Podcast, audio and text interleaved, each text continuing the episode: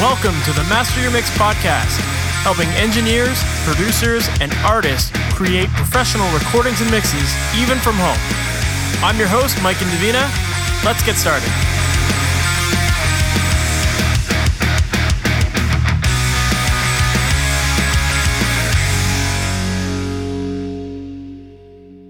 Welcome to the Master Mix podcast. My name is Mike Indovina, and thank you so much for being here today. Today, my guest is Jet Galindo, and Jet is awesome. She has been doing so much great work. And if you're not familiar with Jet, Jet is a Filipino mastering engineer based out of Los Angeles who has worked on a number of albums for artists including Barbra Streisand, Weezer, Selena Gomez, Neil Young, Pink Floyd, and so many more. And throughout her career, as you're going to hear in her story, she's had a lot of amazing opportunities that have ultimately led to where she is today as a mastering engineer who, again, is working with some huge level artists. And one of the really unique skills that Jet brings to the table, and we talk about it in this interview, is the fact that she is a vinyl mastering engineer. So when it comes to mastering for vinyl, there are specific needs, and to actually cut vinyl is a very artisanal kind of job. I think that's the word, artisanal. It, it requires a very specific set of skills that most audio engineers don't have. There's a physical element to cutting vinyl. And in this interview, we definitely talk about some of the intricacies of that and some of the nuances of, you know, preparing your tracks for vinyl and what things you need to be aware of so that you get the best quality. So if you're an artist who plans to release your music on vinyl, you're definitely going to pick up a lot of great stuff in this interview. It's stuff that you definitely have to consider when you're going to be choosing a manufacturing plant to work with, or ultimately when you're going to be choosing someone who is going to be making your vinyl master. So I think you're going to get a lot of really cool tips out of this episode. Jet does a great job of answering her questions and providing a lot of great insights and details. So let's just jump right into the interview. Jet Galindo, thank you so much for being on the Master Mix podcast. How are you doing today? I'm good. Thanks for having me. I'm excited to be part of your episodes finally, and I am ready to nerd out and chat. Awesome. We love that. For people who might not know your story, can you give us that background on how you got into music production and ultimately to mastering and where you are today?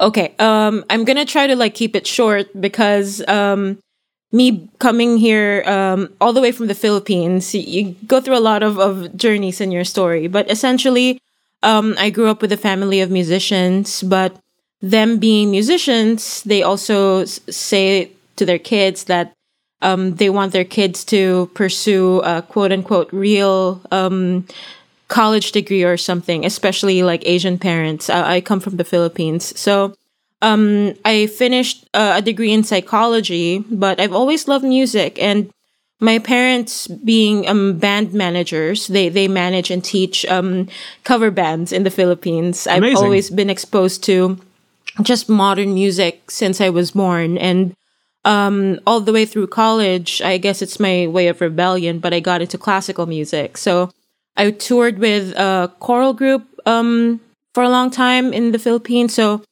uh, as I was finishing my psychology degree, I was also touring with my um, choral ensemble in the US, Europe, um, Asia. So uh, it, it was a fun experience of combining both um, modern and classical music as I studied psychology. Um, and it kind of like was a weird combination that made it uh, such a, a good blend of skill sets to get into audio engineering. And so the question of how I got into audio engineering is because um, my dad's always encouraged me to tinker with technology and equipment. Um, we're we're all three sisters in, in my family, and I'm the one that really got into building computers growing up.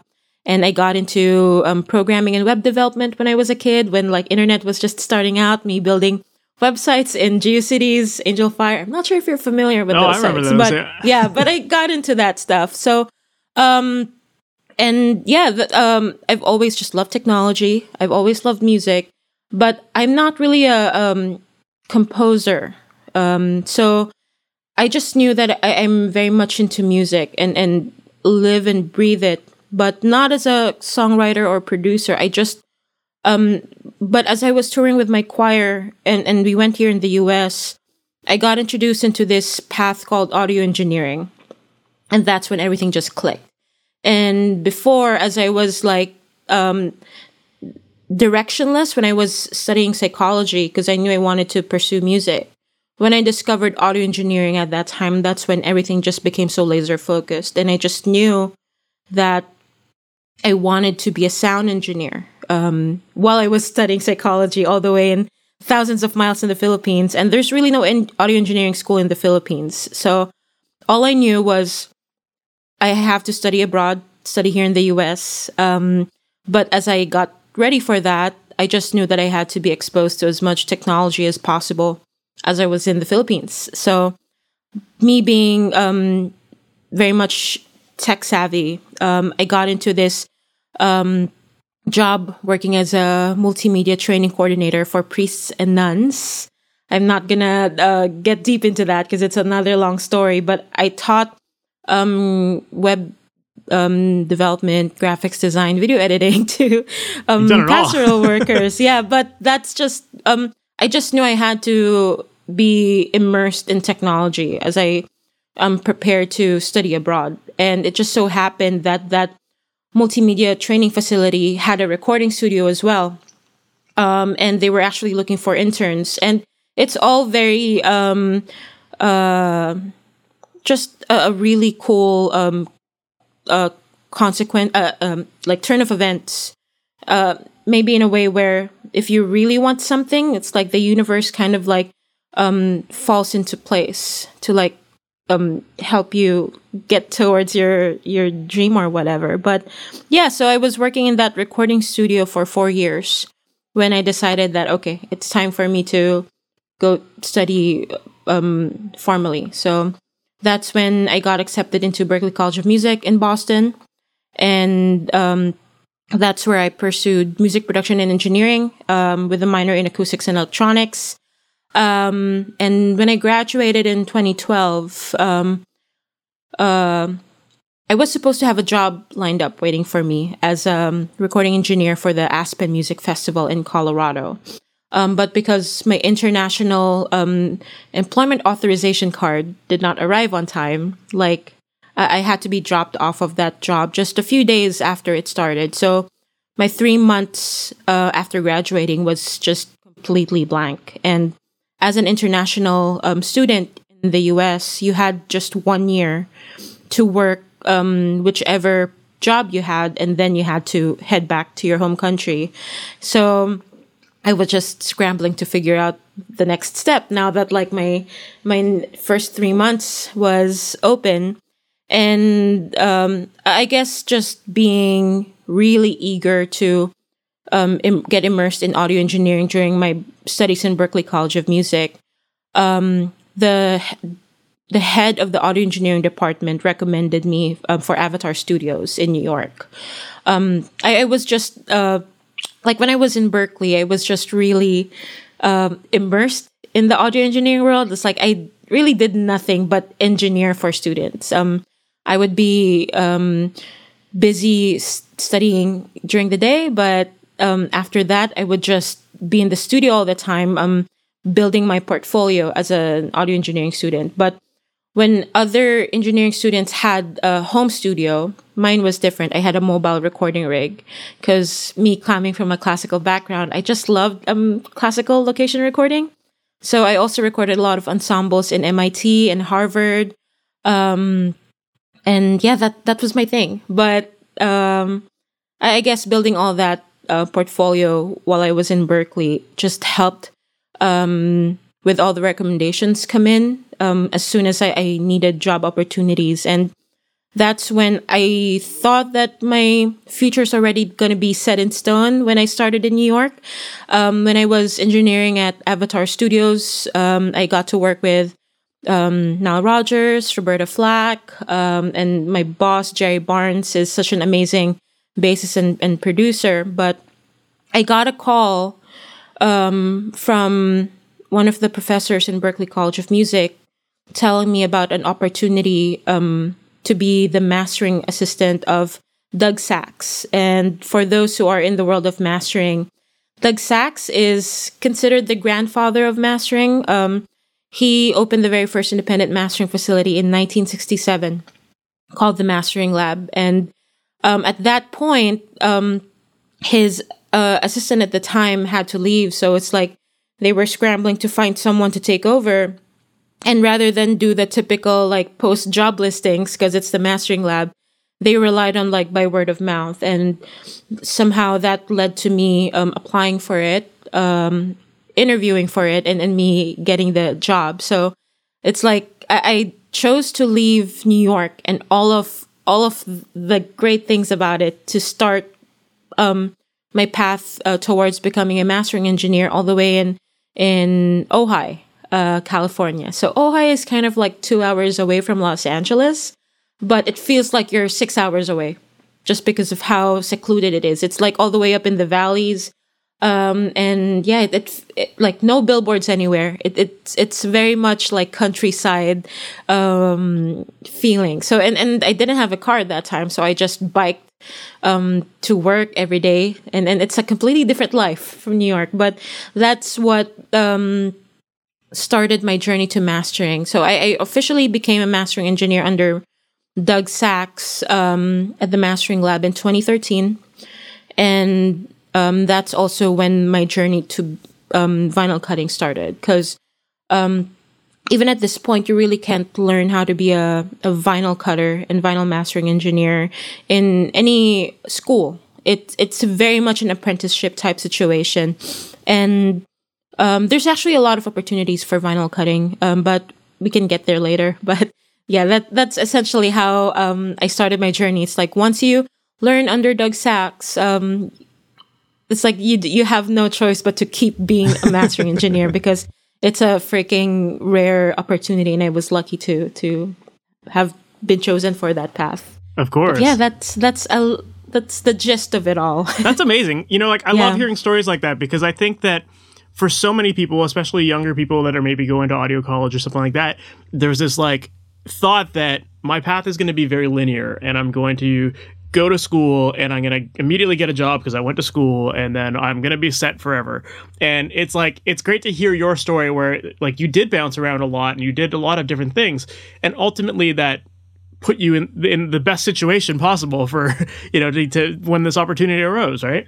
Exactly. That's a good way of putting it. It's like um I, I met with another amazing engineer. Her name's Cynthia Daniels, who's like a two-time Grammy winning engineer. And how she described her her career path to me was that rather than a linear, it feels more like a spiral because you feel like you're moving forward, but then you keep being pulled back and then forward again and pulled back, and you feel that you're just stuck in a circle. But actually, you're like elevating yourself in every like cycle that feels like you're not going anywhere, but you're actually moving. And um, I think that's just one of the things that is very reassuring to hear um, because it's like we all go through um, weird um like side steps and and like challenges along the way. But every challenge really just um gets us stronger. We might not sense it but the thing is it's like if you love what you do you're you're you're i, I think that passion is what's gonna keep you um driving you forward. Um it might not feel like it but it, it's like a spiral. It's like you're you're kind of like elevating in in your journey even of if course. it feels like you're you're just being in a circular motion, but it's not. Of course, and and part of the journey is having those setbacks as well, right? It's like mm-hmm. it's it's like nature's way of testing you sometimes to see like how badly oh, do you yeah. really want this. If I throw you a curveball, are you gonna run with this, or are you gonna just failures up, are right? great. Yeah, failures are because because you are gonna if if you're gonna be a mastering or mixing engineer, you're gonna be working with clients and um, part of the whole um, nature of of being a mixer and mastering engineer is it's a a, a client uh, centric. It, it's a service industry. Um, we tend to forget that, but at the end of the day, we're we're we're offering our skill sets to help um, take someone's art to its final destination, and you have to be comfortable with the feeling of of um, feedbacks and critiques mm-hmm. and, and being comfortable with the whole process. And that's that's the great thing about music. It's like it, it's collaboration. And if you feel that you're you're have to you have to be winning all the time and you have to be right all the time, then that's a sucky collaboration in my of course. opinion. yeah, right? I guess that's that's where your uh, psychology background definitely comes in handy, right? It's like learning how to deal with people.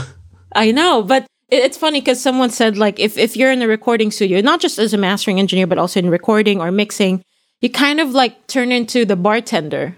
Because it's like you end up just listening to all these artists like talk about their lives and then you um, it's your job to keep like serving the drinks uh, aka like making music and just making them comfortable.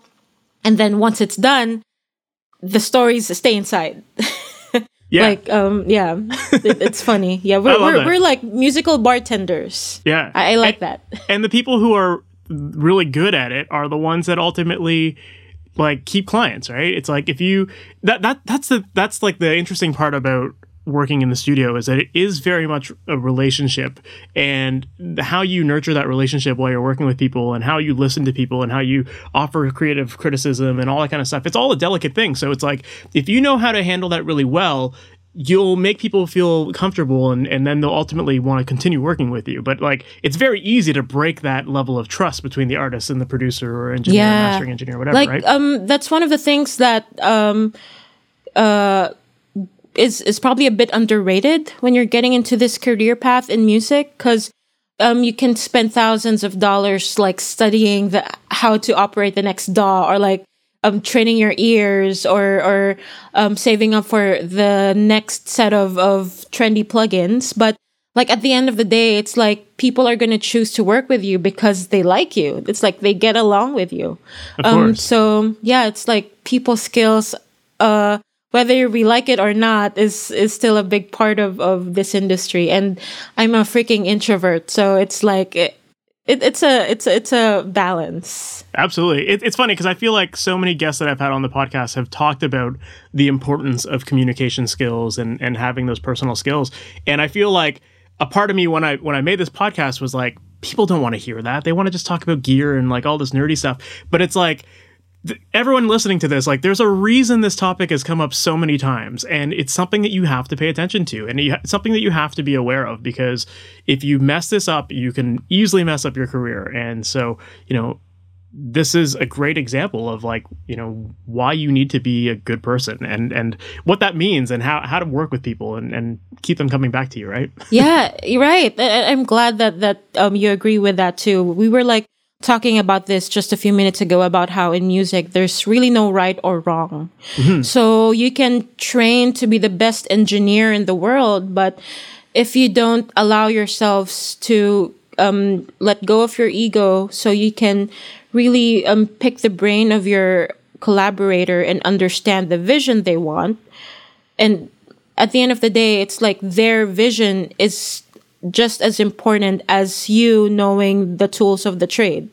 Um so yeah it's it's it's a really fine balance. And and even if you're like you feel that you're not really like the most um socially in uh uh skilled person in the world like at the end of the day it's like you love what you do so it's the passion that's gonna drive you forward. And at, at the end of the day you're no matter who you are no matter whether you're like the most likable person in the world there's always gonna be people who will drive with you more than others. And so it's always chemistry. And and i, I guess um the more you collaborate with others the more you discover who you you jive with. And Of course. you, you get to you find you get to find your community and, and your your um tribe easier that way. Yeah i think it's equally as important to know who is not your ideal client and and you know th- that than it is to know who it is right? Like you have to know what your values are how those align with the people you're working with.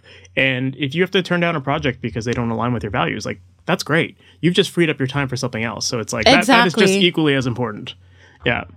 And i and i think too like doing like a yeah, I think too doing like a self audit sometimes of like the way you handle relationships. It, it's something that's hard to do, but it like it's necessary to do. Um, a book that I would recommend to people who are listening to this is called How to Win Friends and Influence People, and it sounds like such a schmarmy kind of title, and like it sounds like it'd be a horrible book, but it's actually a really good book. I'd It, like, read kind of- that. yeah, Who's it's the like author?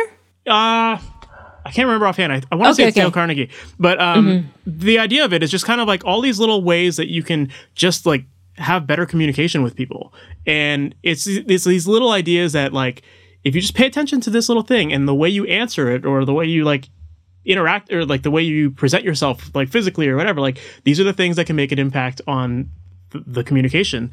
And um it, it's something I would definitely recommend people read. As much as it's like kind of like a horrible title, you know, it actually it actually is a really good book to like do that self audit and to be like, oh, am I actually listening to this or am I shooting people down all the time and that kind of stuff. So I think it's it's definitely something worth worth reading for people or, or Yeah, like, or um, something.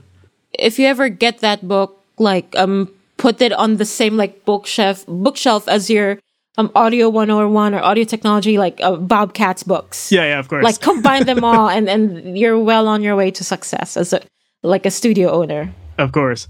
There was something else you mentioned a little bit ago. Uh, you were talking about the idea of like, you know, constantly um, keeping up to date with the new technology and that kind of stuff. And, and it sounds like that was kind of a, a big motivator for you in your past. Like you were you're always driven by the tech and finding these new things, and, and ultimately that led to where you are. So how important is it to you to be keeping up with like the new trends that are happening with with the software and and just the mastering world in general? Is that is that an important thing, or is it kind of one of those things where once you've learned it, you can just keep doing it? That that's so funny. But um, uh, as you're asking me that question, I, I'm trying to like um, like analyze how to approach this. But it's really kind of like a yes or no situation because um, it's important to learn the foundations of the whole audio production process because at the end of the day, if you ev- if you just decide to skip that and just look for a tutorial on how to like use iZotope RX, how to use an equalizer, you might learn how to use a plugin, but you really won't understand the reasons behind it. And understanding the foundations and, and like le- reading up on, on Audio 101 will already give you um, a leg up in terms of like approaching the whole audio production process. Like, um, when I went to audio school, one of the things that we um, spent a lot of time on studying is how um, large format analog consoles work. The reality is, many of us students will never have to use a large format console after graduating from from school. But the fact of the matter is, all these plugins, all these DAWs that you're going to be playing around with, all follow the same um, signal flow, um, same um, functionalities as the large format consoles that they were designed from. So understanding that the um, the, the foundations of, of your signal chain, understanding why, um, understanding the reasons be- behind sample rates and bit depth and, and your your DACs, understanding the whys will help you um, make smarter decisions to your music. And at the same time, um, if, for example, you, you look up um, the internet and YouTube on how to operate all these new plugins, which is great. That is- that is amazing. But at the same time, once you've learned how these tools work, having all these foundations really back up your knowledge will really help you empower and go beyond what um, has been covered in all these YouTube videos. Because at the end of the day, like any any um, information out there or manual about how each of these um, devices, tools, um, DAWs, plugins work, um, there's so much more beyond what has been covered. And a lot of that you really just um, discover the more you play around with it, the more you listen to it, and the more you apply it to your everyday production. So I really understand the value of like really um, uh, strengthening the foundations of your audio knowledge. And at the same time, it's nice to like um, keep your um, self up to date with what's happening out there. So, for example, like the whole um, discussion about Atmos. So it, it's nice to like keep yourself up to date about like what's going on about Atmos, but at the same time, um, a lot of the decisions that are done in Atmos is really done with the foundation of, of stereo um, production. Stereo will is still king and will remain king for a lot of reasons. And um, we can go into a deep dive about that, but it's still good to be aware of like what's out there. Um, and I I mean, even like the technologies and the music production, the business techniques you learn because of like all the evolving um, industries out there, like music on TikTok, um, like um, royalties that you get from all the new um, streaming platforms that are out there. There's a lot.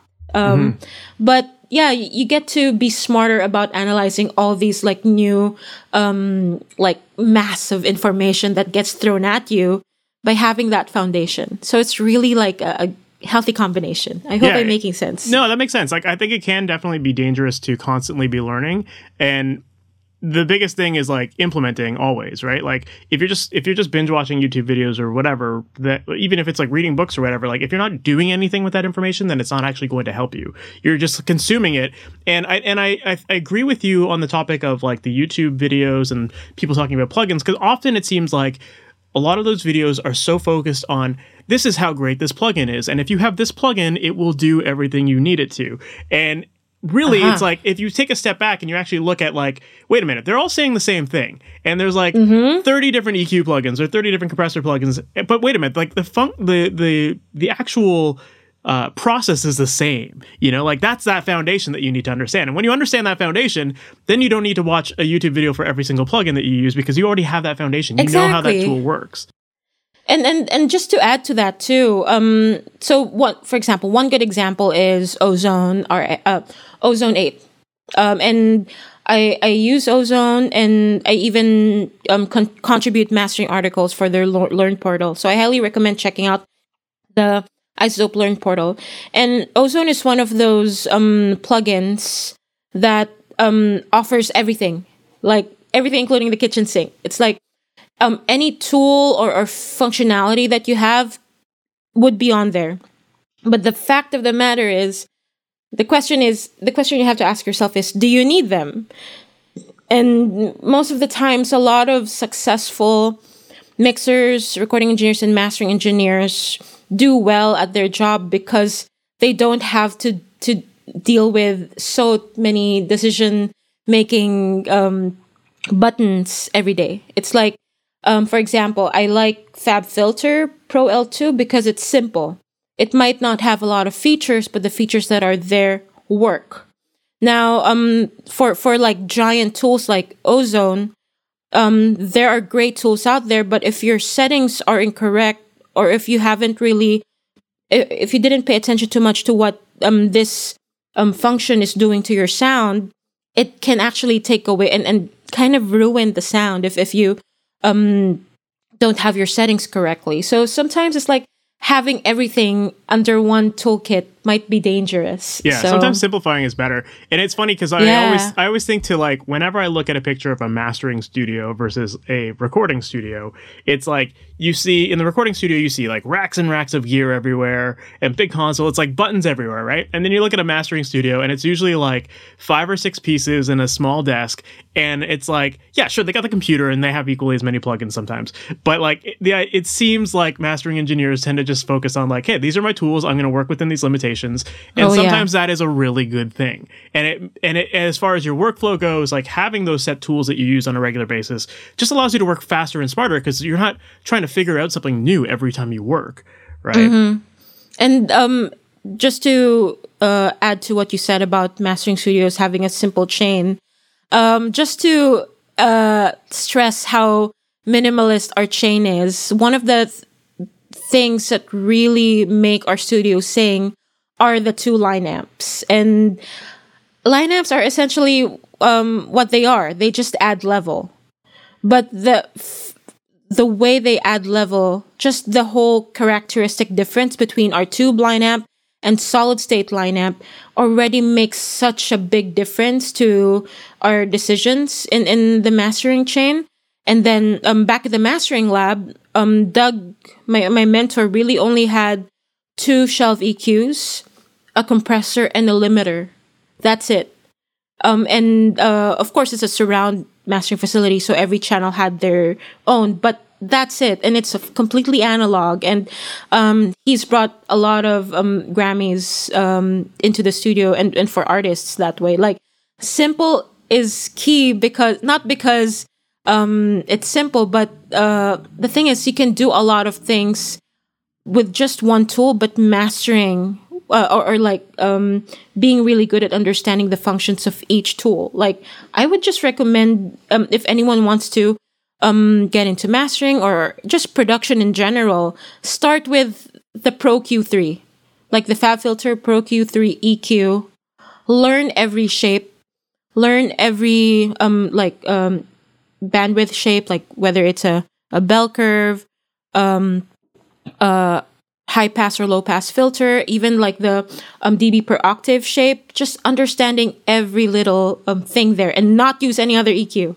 Just use that one and understand every little thing, and and you're already way ahead of your your peers. It's true. It's like uh, I remember one of the one one challenge that I got a long, long time ago from one of my mentors was like make a mix using all high pass filters or like uh, using all, like filters, high pass, low pass, low pass, or shelves. And like just do those. Like you only have those four options. Make a mix, and it's like it's incredible how you can approach a mix that way and it's very freeing it's very free it, like it feels like a limit at first and then you're like wait a minute like i've been doing like five boosts above this frequency, like to make up for the same thing I can do with one shelf, you know? And it's like, so it's, it's a very interesting concept. It's and, really cool. And, and somehow I guess, um, one of the reasons why, um, a lot of people think that mastering is like a dark art is because like, I guess the one thing that surprises a lot of people is that we mastering engineers get to do what we do because of how minimalist and uh, um uh, uh simple our approach is and sometimes simplicity is like something a lot of people can't grasp. Um, you uh, you'd be surprised by how little we use compressors in mastering facilities, and I've spoken to other um, mastering colleagues. Like at the end of the day, um, we the reason why our chain is simple is because we only put something on our chain when it has a purpose, and we always um, the the thing that you have to keep in mind when you're mastering is that you're working on music that's already been approved to the best um, of the abilities and circumstance in um, on the mixer and artist's side. So we approach mastering in a way where you're not we're not there to change um, the music. We're there to really bring the best out of the music, enhance it, and and and uh, maybe address certain challenges that couldn't be fixed by the mixer or, or the artist. But yeah, we're, we're there to really just enhance and, and, and really um, bring the music up to 100%. And yeah, many times a compressor isn't needed for that. Um, and, and we get to do a lot of amazing things with just an EQ and a limiter. We will need a limiter for mastering, but EQ can already um, give you so much power, not just in mastering, but in mixing too. Absolutely. And I love what you said there about like choosing gear for a purpose and like being intentional with that. And um and yeah, going to that idea of like learning your plugins inside and out. It, it another thing about mastering that has always struck me in a lot of ways is like how minimal a lot of these things are. Like EQ, like people mastering engineers always talk about, oh, if you're using like maybe like a dB and a half of, of EQ, like sometimes that's more than enough, right? And like to to a lot of people that seems like you know that's unheard of right it's like in the mixing world people crank it like 12 db or whatever so i think it's like there's something to the idea of also challenging yourself to make mixes or to make masters where you are using just small amounts and seeing how that adds up over time and how how big of a difference that can make. And i think it also trains your ears to like notice those little like small details that you've added to something right? Yeah i agree. And and one one thing that i recommend as an exercise for anyone that's even those who aren't mastering engineers, people who are just starting out, I would highly recommend, uh, and this is something I do on a daily basis as a mastering engineer, is to do blind A/B comparisons. Um, A/B is essentially having the same um, music with the same settings, um, just uh, two copies of it, and then one copy will have like one slight difference. So for example, like um uh, a 1 dB at 1K versus 1 dB at 3K. That that's a lot in mastering um, lingo. But if one um, track will have all the same settings except for that 1K, uh, 1 dB at 1K, and then the other track would be the same settings, but that 1 dB is at 3K instead of 1K. And then if you're in Pro Tools, you just um, select one track um, and mute it, and then select both, and then just hold Shift M, Shift M, Shift M. So it's like you're switching between the two. Yeah. and you're not looking at your screen. You're just listening. So it's like you're really comparing the two and going blind, like not knowing what you're listening to, but really just zoning in on that difference. And then it's crazy how that that um, makes your ear so much more sensitive, and and it, it's very empowering as a producer and engineer to really hear the difference. Yeah, there's actually a, a free tool out there that you can get. Uh, it's made by a company called Nugen, and they actually have a plugin called AB Assist. And what that does, if, if, if I'm remembering it correctly, it is a blind testing tool. So you can actually like, yeah, you can actually like throw your tracks in there, and it'll randomize it for you, and you can test it out that way. Um, I, I haven't looked at it in a while, so I could be wrong about that. But there, I know that there is definitely a plugin out there, and I think it's Nugen That's AB cool. Assist. Um, hang on a second. Um, okay, so Nugen. Au- okay, let, let let's look it up because Nugen audio is actually really cool. And in fact, um, for those who are listening, um, I, I can give all the information to Mike later. But if if it is Nugen audio, um, I have a code here that gets you twenty percent off on all um, uh, Nugen audio plugins. Amazing. Uh, it, the gift code is women in vinyl. I'll, I'll give that information to you later, Mike. But yeah, Sure. I, I do a lot of work for the women in vinyl community. Um, look them up. And, and Nugen Audio um, is offering 20% discount on anything, uh, on, on any of their plugins. But yeah, that's a funny segue. Yeah, that's But funny. this, this podcast is not sponsored by, by Nugen, don't worry. hey, I, w- I would love to. Hey, if they're interested in it, feel free to reach out to me, someone. Yeah. yeah, Nugen's awesome. I, I'm glad you, you mentioned them. They're a great company. Yeah. So so yeah, I believe that Nugen plugin like actually does blind test for you. So it's, it's that's a really great way. Like I totally agree. The blind testing thing is is such a great tool to uh to just learn and and to, to actually hear those details. And I also love like I, I've I've loved whenever like a plugin manufacturer makes a a pl- like a I've seen a, I've seen Steven Slate do this a couple times with his plugins where he'll be like, okay, here's my plugin, here's another one, which one sounds better, and then Oh, he'll be like, and then he'll be like, oh, I didn't even change it, you know, like so yeah, blind tests are great because it's like, yeah, it, it, it's very revealing. You, you'd be surprised by, by the results you get by just doing blind tests. yeah, there, there's some psychology for you too, right? Just that psychology Yeah. of like something changing, you think it should sound different, or you should you think it should sound one way, but yeah, It's like it, it's it's um psychoacoustics, um like the whole the whole thing where you sometimes you think that there's a difference, but you're actually just listening to the same thing. yeah, exactly. and then that like the whole thing about like you thought you're working on this compressor this whole time, but it's been bypassed Yeah. this whole time. But yeah, it, um, blind tests really train your ears um, to to get more um, intimately familiar with your tools. Yeah, yeah, absolutely. So when you were first starting off as a mastering engineer, then um, it sounds like you were in the studio, you were already doing recording stuff.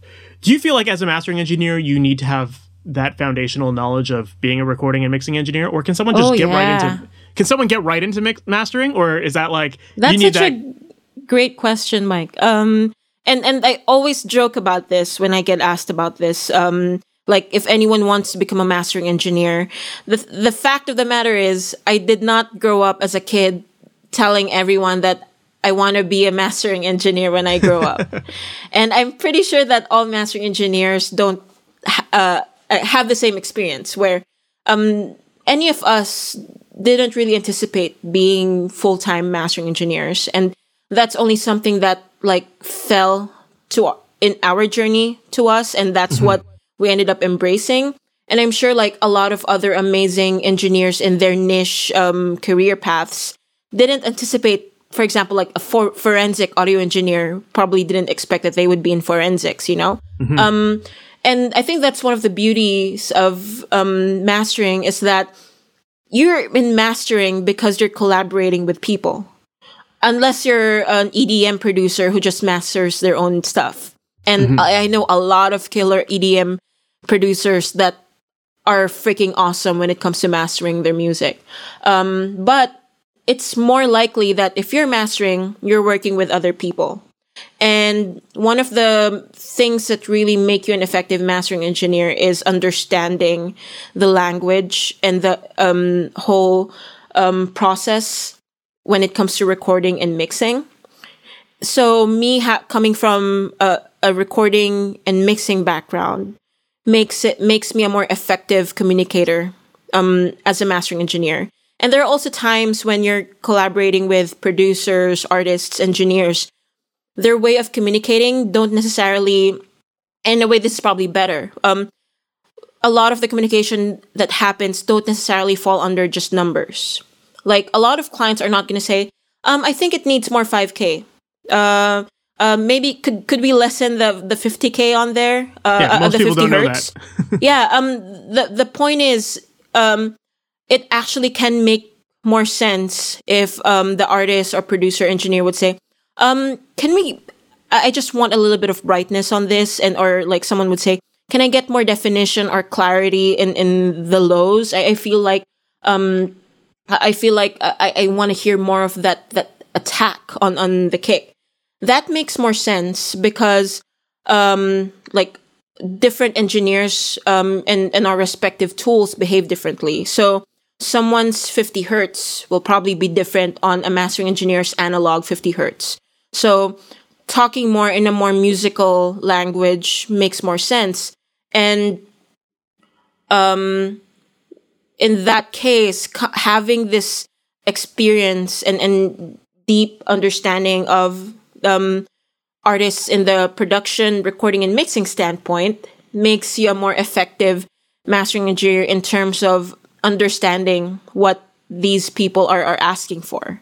So, and, and at the end of the day, that doesn't mean that you have to learn how to record, mix, and master if um, you want to be a mastering engineer. Like, there's really no rule. But um, I found that um, a recording, mix, and mixing background really helps in in mastering. Yeah, I totally. I think it goes back to what you said earlier about learning the foundations, and part of the foundations is being able to actually like characterize the different frequency ranges, and and that's really what it is. Like that's how Yeah. like the people who don't understand the the actual frequencies themselves like that's how they communicate you know Mhm, it's, it- it's exactly. it's, it's always like the bright and dark and, and muddy or attack and punchy that kind of thing. So it's like if you can define what those frequencies sound like or, or, or what, what those sounds are in the frequency range, then like then you now have this like almost you're like kind of like um you can speak two languages almost, you know, like Exactly, you're translating um what they're asking for, and and it actually is helping with the whole um person uh like connection, um because a lot of artists would um uh have expressed that they're uh, a bit shy or hesitant about sharing their viewpoints because they don't talk frequencies. And it's your job in mastering to really encourage them and feel that they're um, that they're comfortable in your space, that they shouldn't be afraid to like share you, to you what they think of the music. Yeah, absolutely.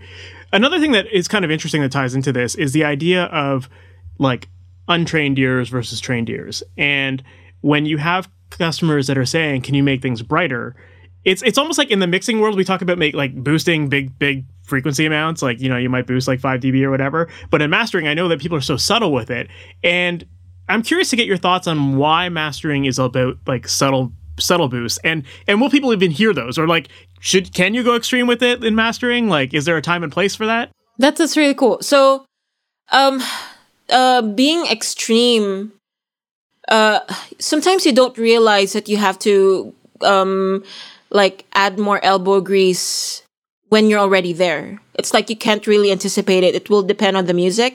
But one of the reasons why um, adjustments in mastering are much more subtle than in mixing or recording is because in mastering you're working with the music as a whole rather than multi um, multi tracks because um, your goal in mastering is to really uh, is to have this stereo mix and really bring out the best in the sound quality before it gets sent out to the music marketplace. So one adjustment that you would make in the um in, in the tonal balance overall, like one dB at 10k will not just affect one instrument, it will affect everything.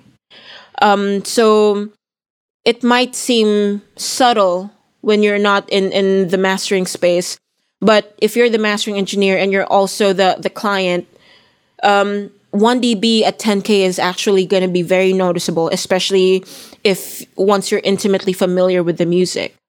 Like once you're in it, um, it just uh, a lot of things are, are much more felt sonically, and um, small adjustments will already make all the difference. In fact, um, like you'd be surprised by how just adding gain, like adding a bit of um, low shelf uh, EQ attenuation at 50 hertz, and just adding a, a bit of, of air will make a huge difference in, in and, and, and even your limiter shape.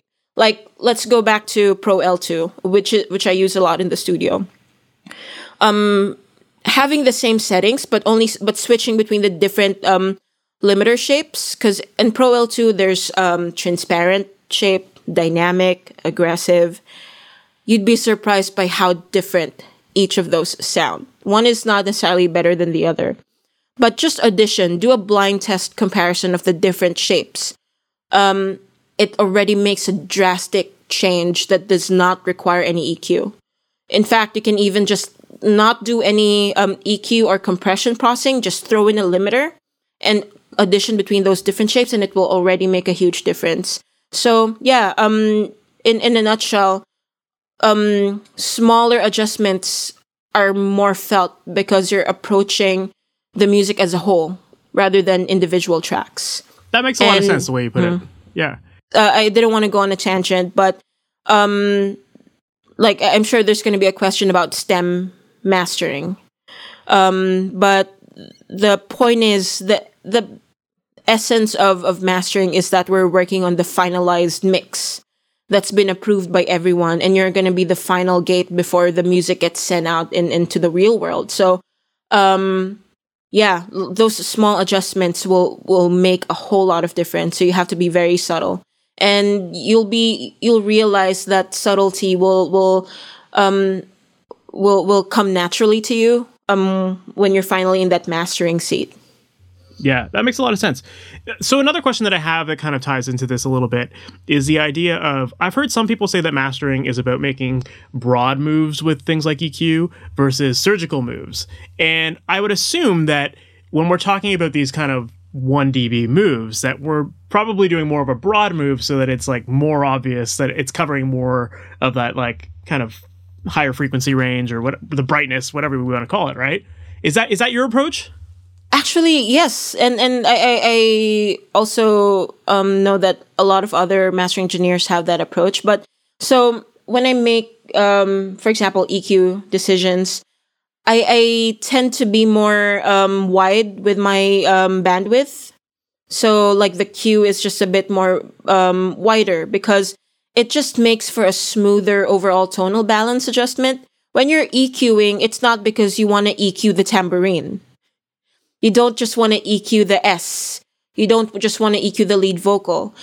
If um, that's one of the biggest things you have to adjust with your mindset when you're jumping from the mixing seat to the mastering seat. You're approaching the adjustments not by instrument, by but by the overall sound and it's by having that broad EQ shape where you're um you're aiming for an overall tonal balance adjustment that really just adjusts the overall sound in a way that's not um, that's more transparent because having that broad adjustment at like even half a dB but just a wider bandwidth it um it actually makes a lot of difference that's um smoother and and um, less noticeable and just feels more um, immersive with the music itself.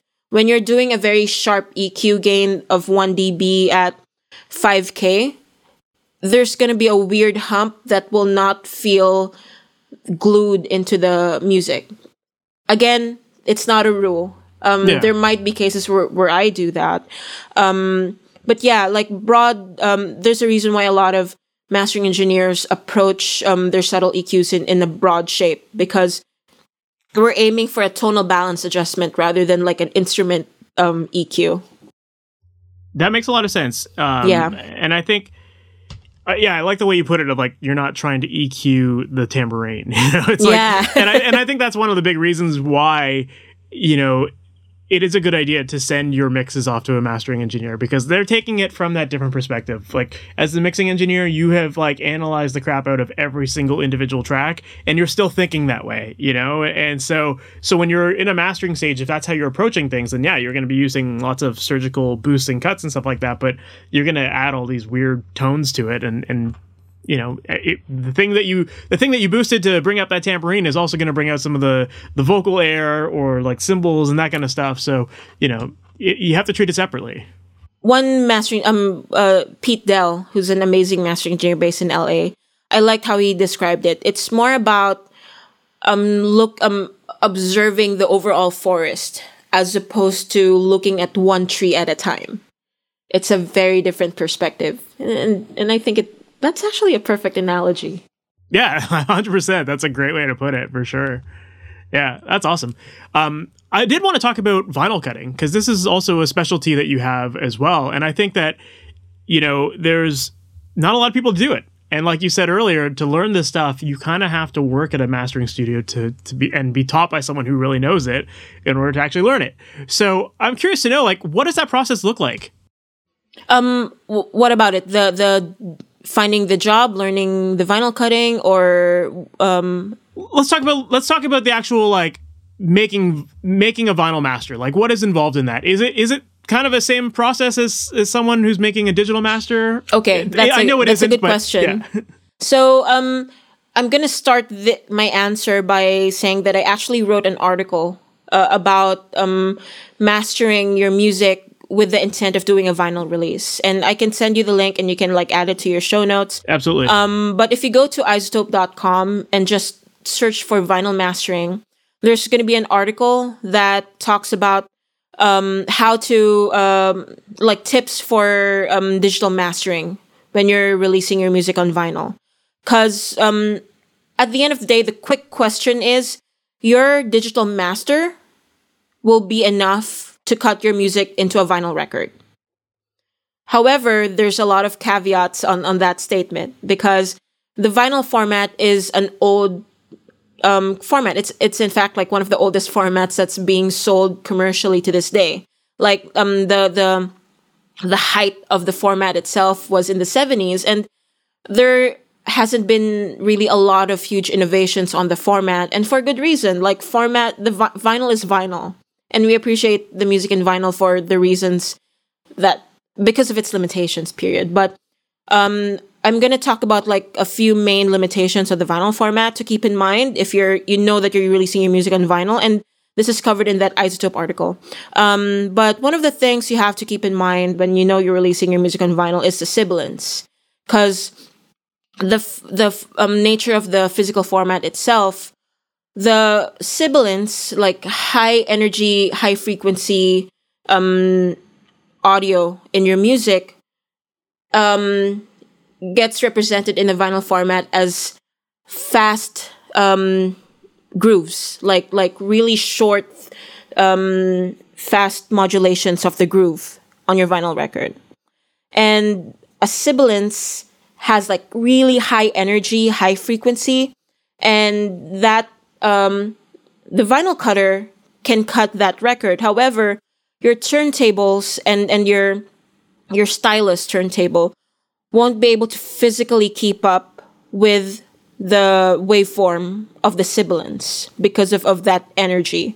And what's and what ends up happening is that your sibilance will sound like distortion on a vinyl record, and a lot of vinyl enthusiasts will be familiar with that sound. It's really just going to be um, distortion. And in fact, um, the vinyl article that I wrote for the website from iZotope, they're actually going to be re- releasing an update on the article, and I can show it to you, Mike, once it's available. But it includes uh, um, an audio example of that distortion. So I, I applied a before and after th- um, that can lessen the, the effect of that distorted sibilance on a vinyl record. But essentially, if you don't have any my advice when you're releasing your music on vinyl is um, see if you can communicate directly with the vinyl cutter and and um, they will know what what is best to be done for the music.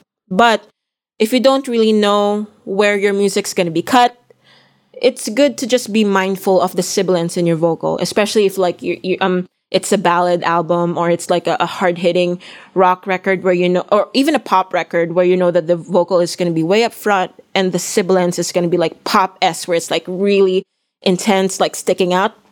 Control that sibilance. And, and you're already um, well on your way to having a great sounding vinyl record. So the next thing that is a common problem with vinyl records is um, low frequency phase effects. I'm not sure if you're familiar with yep. That um, situation with vinyl formats, but um, if you have out of phase information in the low end, um, it's fine. But if it's too much, what ends up happening is the vinyl groove is going to end up being so thin to the point that it it could even disappear for for a moment and then just go back in, and that will potentially cause um, a needle skip on your vinyl record. So, especially if your if your music is hip hop or electronic, if you know that your main audience is going to be listening to your music on the vinyl record, just keep in mind to not um, get carried away with with all that like out of phase um, stereo panning effects in the low end. Because low end um, like low frequency energy um, the grooves tend to be bigger. And because if it's out of phase um, how vinyl cutting works is that um, the the stereo imaging the stereo movements in your your stereo mix is actually cut in um, a lateral movement in in a vinyl cutting process. Mm-hmm. The center image is cut in a vertical movement in the cutting stylus. And because in situations where there's so much out of phase information that the center image get, disappears, that's when the groove ends up thinning out and even like going away. And that causes needle skips. So vinyl cutters will have tools to avoid that. But the thing that ends up being done is usually applying a high pass filter just to like soften that that um, in the low end. One thing that also happens in the vinyl cutting stage is the monoing of the low end. Like even Nugen has that tool. It's called Mono Filter, and we actually use that um, plugin in in the studio. So one that's a common tool. We don't always use it because we always prefer like not touching the low end. Of course. But if it's just too much, we will um, have to employ um, a tool that and allows us to mono uh, all the way down in the subharmonics. There are if you are going to be cost cutting and you're going to a place that really cuts vinyl for cheap, they will mono your low end way up to 200 hertz and above.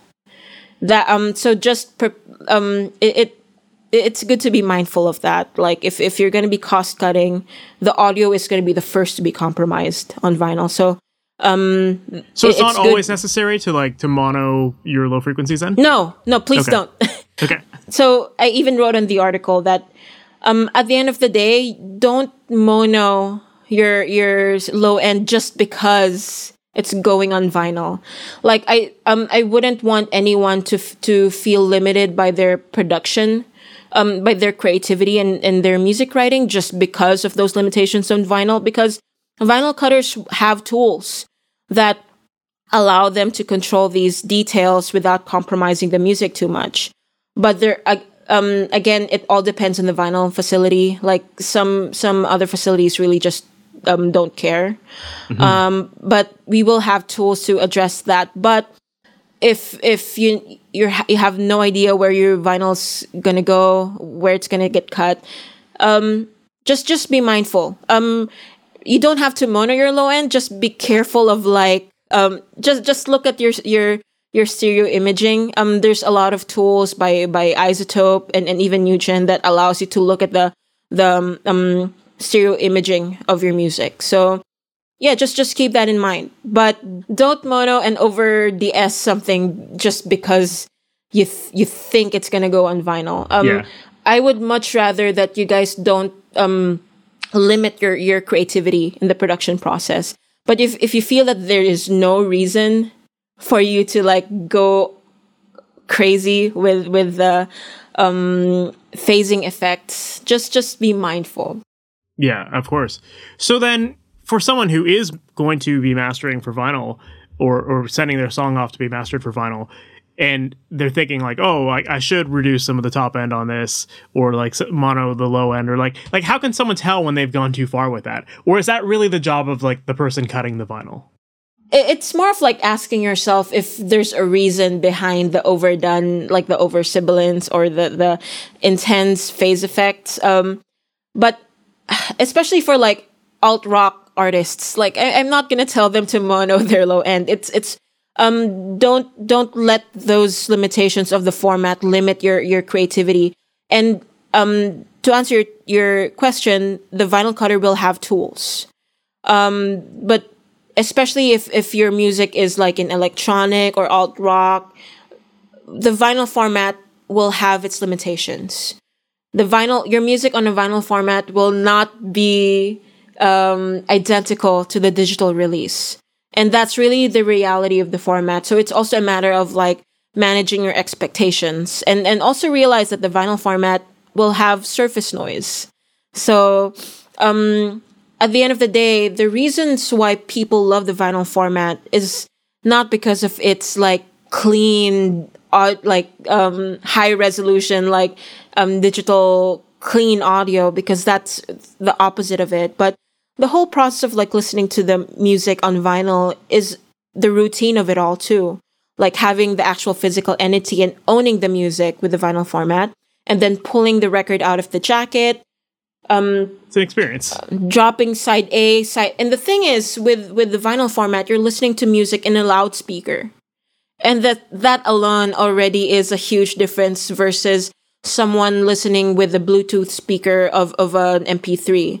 Like there's there's a reason why a lot of people um, associate vinyl with audiophile experience. It's it's really the the whole routine, the ritual, and the loudspeaker experience. It's it's kind of like um, fine dining versus uh, an MP3. Uh, uh, uh, fine dining versus fast food.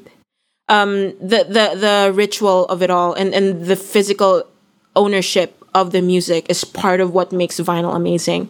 But um, if you're releasing your music on vinyl for the first time, just manage your expectations that your music will d- sound differently between the vinyl and the digital release. Yeah, yeah, if you're gonna be an if you're trying to release your music on vinyl with the audiophile mindset, um, avoid using brokers. Um, there's a lot of vinyl brokers out there that act as a middleman, um, where they do all the the um, connections with the pressing plants, the cutters. Because when you do that, um, the money goes not to the music but to the the bro- the brokerage um, and you have no idea on where your music is is being produced or being cut.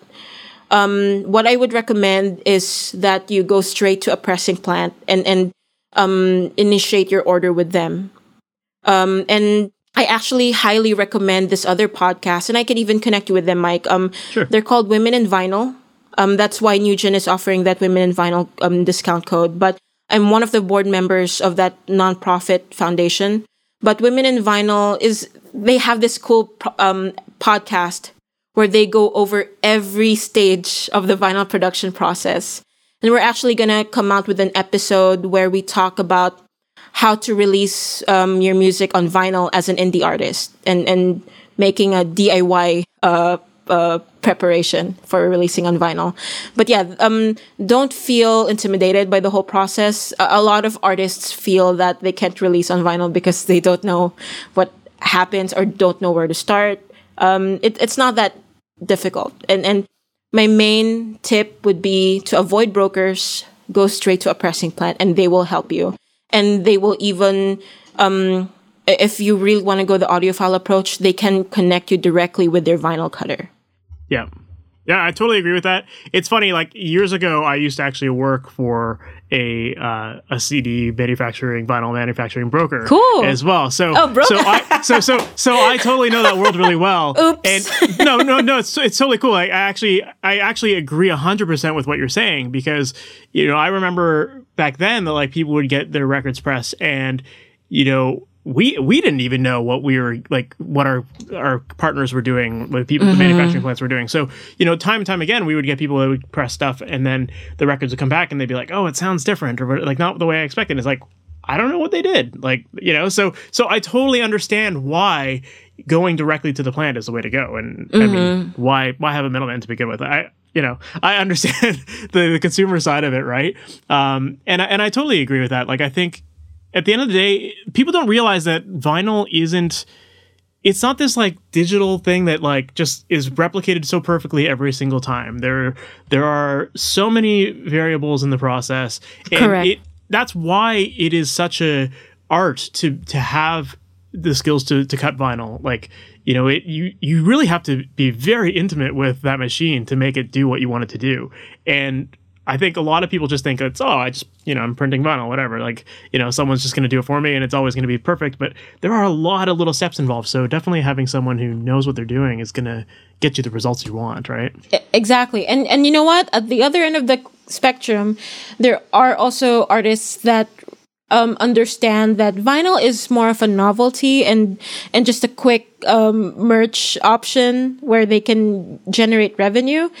And there are also vinyl collectors who really don't open their vinyl records and are really just there to uh, to collect them. So I understand why um, some record releases don't really go for the audio quality and more for just let's just churn these out and then let's deal with the vinyl broker call it a day um they know how to do the packaging great.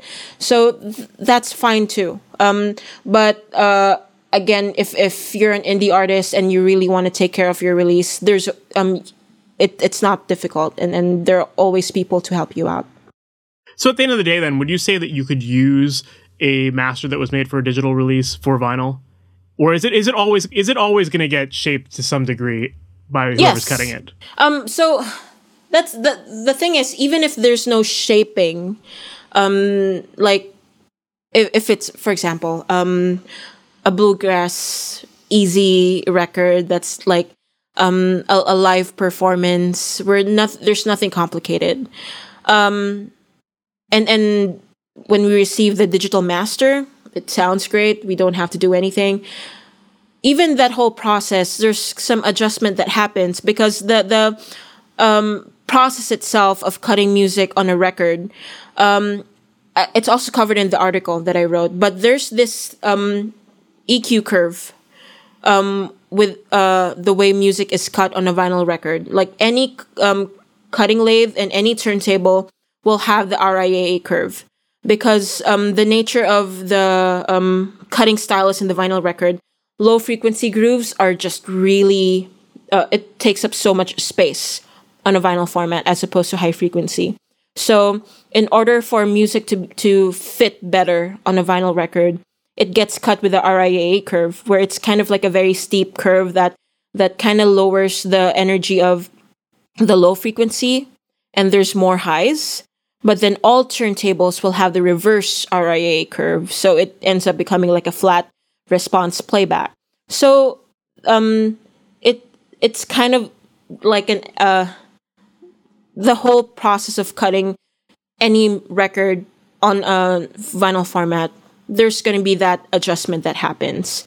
So yeah, um that's to answer your question um the whole process of, of, of vinyl cutting will influence the sound of of the vinyl record um, and and even the whole process of like there are some vinyl facilities where they don't have time to QC and they just want um, a record that will pass and will not have any issues with distortion and and and um, needle skips and they don't care about audio quality what they'll just do is just lower the the level of your music and call it a day.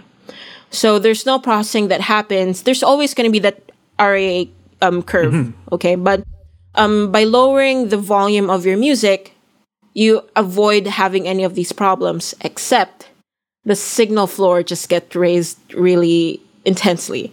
And now you're dealing with um, the surface noise, the signal, um, the signal to noise ratio just becoming really bad. And at the end of the day, you also don't want that.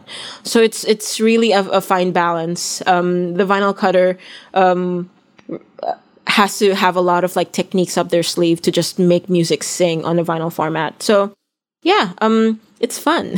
yeah, yeah. No, it's it's it's such an art. It's like it's it's so cool. Um, and I think that there are a lot of factors in it that a lot of people just don't think about. You know, it is like especially because it's just like especially now that people are doing so or making so much music from home. I feel like the a lot of that kind of traditional path of like you know mixing engineer to mastering engineer to vinyl plant or whatever like you know like i think some of that has been lost to some degree now that people are just doing it on their own and and and that traditional yeah that traditional flow of who's working on your project is, is not there so it's good to have resources like this or or your article where people are learning about this stuff so that they can actually make informed decisions about how to go about making their, their records. Um, one last question that I wanted to ask you about vinyl was just, you know, are there let's let's talk about track order because I know the track order can have an Im- impact on vinyl. I'm and glad think- you asked because that's one of the things that I was gonna um, add about like the just the quirks of the format. Um, sorry, feel free to finish your question. No, no, like I was, I was gonna say like how important is it to have a specific a track lot. order? It's okay. very important, man, and and I'm glad you reminded me because I wasn't done like talking about the the characteristics of the vinyl format. So there are two things you want to keep in mind when it comes to track orders if you're releasing on vinyl. Number one, if you're gonna be if you're just mastering your own music and delivering it to um, a broker or you know you're you're working with a company that will cut your vinyl, the best way to deliver your music is just one single audio for one side. And and then just making sure that you list where um where the song starts for song one two three four five. Like by sending like a one single audio file of side a and one single audio file of side b there's less chance of like sequence changing happening um at the vinyl cutting stage. But anyway um moving on to why um track sequence is important um first of all before we go to track sequence let's talk about the tr- um, song length the side length of the music per side. It's important that you don't want your mu- your, um, your music length to go too long on your vinyl record because um, the nature of the format, the farther you go in on your vinyl record, the fidelity in your highs on the top end starts to get brittle and, and you get a lot of like um, high frequency loss the deeper you go into your vinyl record. So um, the further you are into the center of the record, you get some high fidelity loss. So um, you don't want to go way too far. So we always um, warn clients when they send us like a 25 minute side. We're already telling them this this will be too long, and just know that there's going to be some compromise on the quality. Um, one thing to let to for us to be able to fit long sides on a vinyl record is to just bring down the overall volume. So we can fit more music, but then again, you're you're going to be dealing with um, a more tricky signal to noise uh, noise ratio. You're going to have like a higher noise floor. Um, so you don't want 25 minute sides. Um, regardless of the genre, we would recommend having 18 minutes of music per side, at the most 20 minutes.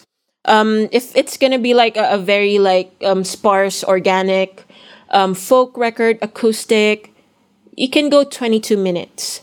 But especially if it's like an EDM, hip hop, or rock record, aim for 18 minutes because then you re- we really get to cut your music on its full level and we're not going too far into the um inside of the disc for the highs to get brittle.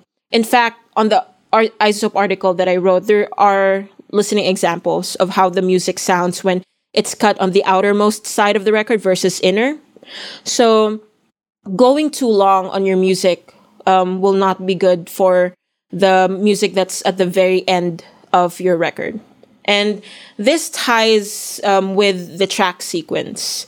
So knowing that the, the reality of the vinyl format is um, high frequency fidelity loss at the innermost band of the record, keep that in mind when you're doing your track sequencing. So you wouldn't want your high energy music to be at the very last sequence on the side. So, for example, side A, you have five songs.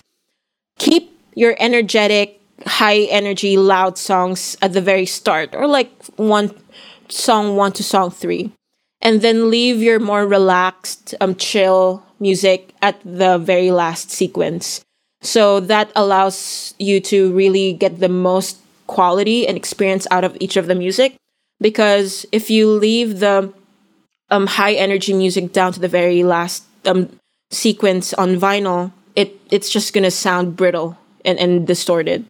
And not because of sibilance, but it's really just there's high fidelity loss by the time you're at the very last song on the disc. So keep that in mind when you're doing your your track order. That's definitely good to know. And I think that totally explains why. Like, I remember just being in bands, and whenever we would make our records, it was like, how do we sequence things? And we, we would always look at all these records and be like, I think, like, you know, the loudest, like the biggest single is usually track two or three or something like that, you know, like, and it makes sense now, like when you Yeah. think about the, the history of vinyl, that like, yeah, you're kind of taking people on this journey where it's like, high, usually high energy at the beginning, kind of a bit of a lull in the middle, and then, you know, the end, you kind of, you know, it starts up again and then it dies down yeah, again, right? It's yeah, like, eh, that's why the B side has like some solid hits too, because you you want your like next energetic records to be at the very start of side B. Um, because side B you're down to like the outermost side again. So yeah. yeah it's, it's such a it, it- again it comes back down to like learning your foundations right and like Mm-hmm. this is this is the foundational knowledge that you need to know in order to like properly plan your album sequence and when when you know this stuff and you are i mean maybe it doesn't matter as much these days when you're going completely digital but you know if you are planning on doing any sort of vinyl uh, releases then you, you 100% need to be aware of this stuff so that you know you're you're getting the best best bang for your buck and your album sounds really good Exactly. So yeah, Yeah. I, I highly recommend checking out um, the Women in Vinyl podcast because they really um, do deep dives on every facet of the vinyl production process, like even the packaging, even the weight of the vinyl record, um, and then there are also different kinds of strategies to releasing your music. So you can release like the typical way where you work with vinyl cutters and then have a pressing plant, but then if you don't want to deal with like the long turnaround times right now and you're only releasing like 50 copies or 100 copies i also recommend checking out lathe cuts so lathe cuts are different from from the um uh typical um mass uh, production of vinyl because with lathe cuts um the lathe cutter cuts every record one at a time so it's great for like small batch orders. Um, there's actually one, and I think she's in Toronto or Vancouver. But one of the other board members of Women in Vinyl runs a lathe cut um, business, Yeah. and um, her name's Robin Raymond. Um, she runs Red Spade Records in, in Canada. Yeah, that's definitely in Toronto. It's funny, actually. I learned on. I, I also, when I was working at that manufacturing plant, we bought one of those lathes, and I and I Oh, could be wrong. I could be wrong, but I think Robin is using the exact same lathe that I learned on. So. Yeah, like I, I, did learn. I learned some Oh, of this stuff too. wow, That's, that's why, like some of these questions, it's bring, it's bringing me back. Yeah, I, I'm pretty sure it's the same machine that she had. But yeah, I mean, those things are. It's definitely. Th- that's why I'm so interested in what you do because you're doing it on a, a much bigger, more professional level Yeah, than on a mhm. lathe like We, that. we use 'Cause a the- Neumann SX74 cutter head. So yeah, like um, lathe cuts uh, are, are in terms of quality, it's really not comparable to like the the standard process that mass production is done on. Um, but it really empowers a lot of the DIY community, like the indie, where Mm-hmm. they don't need to spend um, for a 500 quantity order just for them to make their vinyl dreams possible. They can do Mm-hmm. it with 10 discs with a lathe cut.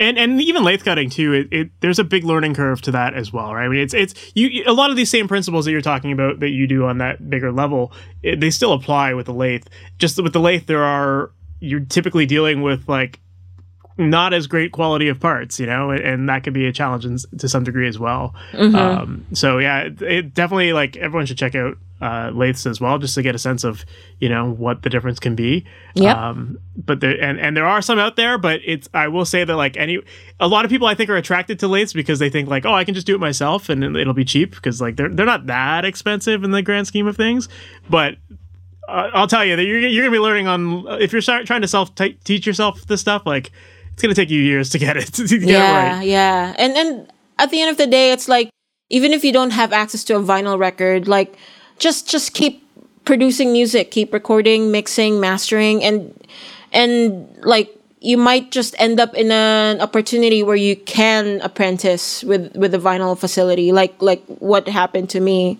um so yeah just just keep doing what you do and and just um keep yourself keep your eyes um vigilant to opportunities that are in front of you of course, yeah. Well, Jett, thank you so much for taking the time to do this podcast today. There was so much great information here, and you know, I just think that this is uh, this is definitely a topic that we haven't talked about on the podcast before. So it's it's something fresh that I think a lot of people will be really interested in learning. So um, I, I really do appreciate you taking the time to do this. No, thank you. It, it's a pleasure, and um, you have so many awesome questions lined up today. I, I had a great time. Awesome, thank you. So that was my interview with Jett Galindo, and that was really interesting. I really love the amount of detail that she went into about the vinyl cutting process and a lot of the little nuances that go into it, and ultimately why it's such a special craft that not many people know about. And it actually brought me back because many years ago, as I mentioned in the podcast, I worked for a manufacturing brokerage and we did try to dip our toes into cutting vinyl ourselves. And we had bought a lathe and the process of learning how to cut on a lathe is very difficult. It's it's unlike learning how to manipulate sound inside of your DAW. There's a lot of components that go into it, whether it's the machine itself or the the material that the vinyl is made of or the diamond that you're using to cut things on. There's a lot of little nuances that you have to pay attention to every single detail and be very, very attentive to everything so that you make sure that you're cutting things properly. So it was really interesting to hear Jett talk about her process using some bigger machines like the Neumann that she uses versus using a lathe. And it also reaffirmed a lot of the feelings that I had when I was working at that manufacturing brokerage about whether people should be just going directly to the plant versus going through a third party. And I 100% agree with everything that Jett said in this interview. So uh, yeah, it was it was definitely a lot of fun to go into that, and uh, yeah, definitely brought me back to a time many years ago. So I hope that you enjoyed that interview. I hope that you learned a ton out of it. I had a lot of fun with it, certainly. And if you want to hear more episodes like this, please make sure to subscribe to the podcast. That way, you're notified about all new episodes as they go live every Wednesday morning. We've got tons of great interviews lined up, and uh, there's just so much more information that you can learn as a result of some of the upcoming interviews that we've got scheduled here. I've got a whole bunch that are just in the editing process as we speak. And yeah, there's so much gold coming out. So uh, be ready for that, guys. Make sure to subscribe and make sure to visit masteryourmix.com. That is where I help out musicians musicians with creating pro sounding mixes from their home studios. And on the website, we've got tons of great resources designed to make the process of recording, editing, and mixing your music easy one of which I definitely want to recommend you check out. It's called The Mixing Mindset, and it is a book where I break down the step by step process of mixing your tracks from home. And inside, I walk you through when to use things like EQ, compression, effects, automation, and so much more. If you are new to mixing, or if you've been working on your mixes for a while, but you're not quite happy with them, or if you're someone who's been working at this for a while, but your process is taking you a long time and you're looking to speed it up and you want to learn a workflow that lets you make better mixes in less time, definitely check out this book. Once again, it's called The Mixing Mindset and it is available at masteryourmix.com. So that is it for this episode. I hope you enjoyed it and I really look forward to chatting with you in the next one. We'll talk soon. Take care. Thanks for listening to the Master Your Mix podcast. To have your questions answered, submit your questions to questions at masteryourmix.com. Please go to iTunes and subscribe and leave a review. And for more information on how you can improve your mixes, visit masteryourmix.com.